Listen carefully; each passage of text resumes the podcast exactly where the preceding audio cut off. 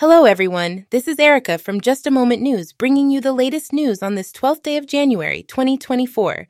First up, we have some surprising news from the world of sports broadcasting. ESPN, the well known sports network, has been caught up in a bit of a scandal. It seems they've been running a deceptive scheme since 2010 to acquire Emmy Awards for their on air talent who were not actually eligible for these awards. They did this by submitting fictitious names and then re engraving the statuettes with the names of their stars. The National Academy of Television Arts and Sciences, which oversees the Emmys, uncovered this fraud. ESPN has admitted to the malpractice, describing it as a misguided attempt to recognize their on air personnel.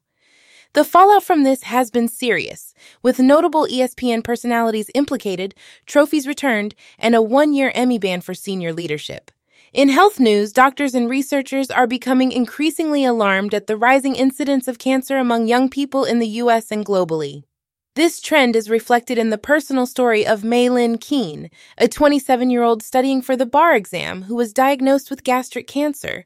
The rates of cancer diagnoses for individuals under 50 have risen notably, particularly in North America, Australia, and Western Europe. Researchers are now investigating potential environmental and lifestyle factors that could be contributing to this rise in early onset cancers. In the world of tech, Microsoft has overtaken Apple as the world's most valuable public company by market value. This shift came about due to a drop in Apple's share price. Microsoft's support for artificial intelligence tools through backing OpenAI has helped boost its value while equivalent offerings from Apple have been noticeably absent. It remains to be seen how the market will respond to Apple's upcoming Vision Pro headset. Next up, we have a story from the world of comedy.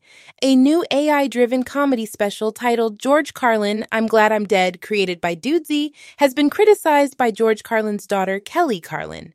The special features an AI generated Carlin discussing contemporary issues, but Kelly Carlin has pointed out that no AI can replace her father's genius and that no permission was given for this AI generated special.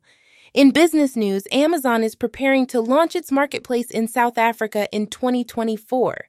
This move could disrupt the local e commerce space, which is currently dominated by players like Takealot and Walmart backed Makro.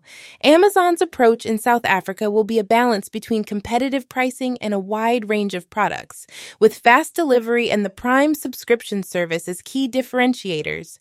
In energy news, the UK government has announced a significant expansion in its nuclear power sector, described as the largest in 70 years.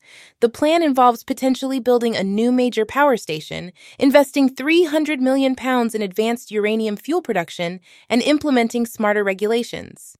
These initiatives aim to increase the UK's nuclear power capacity to 24 gigawatts by 2050, which would meet a quarter of its electricity needs.